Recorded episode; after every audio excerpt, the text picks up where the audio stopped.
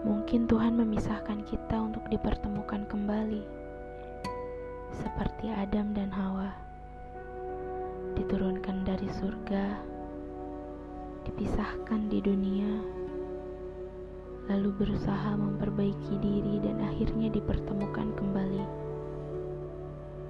Mungkin kita juga begitu. Tuhan ingin kita menjadi manusia yang lebih baik. Aku ingin kita berusaha. Sampai akhirnya kita siap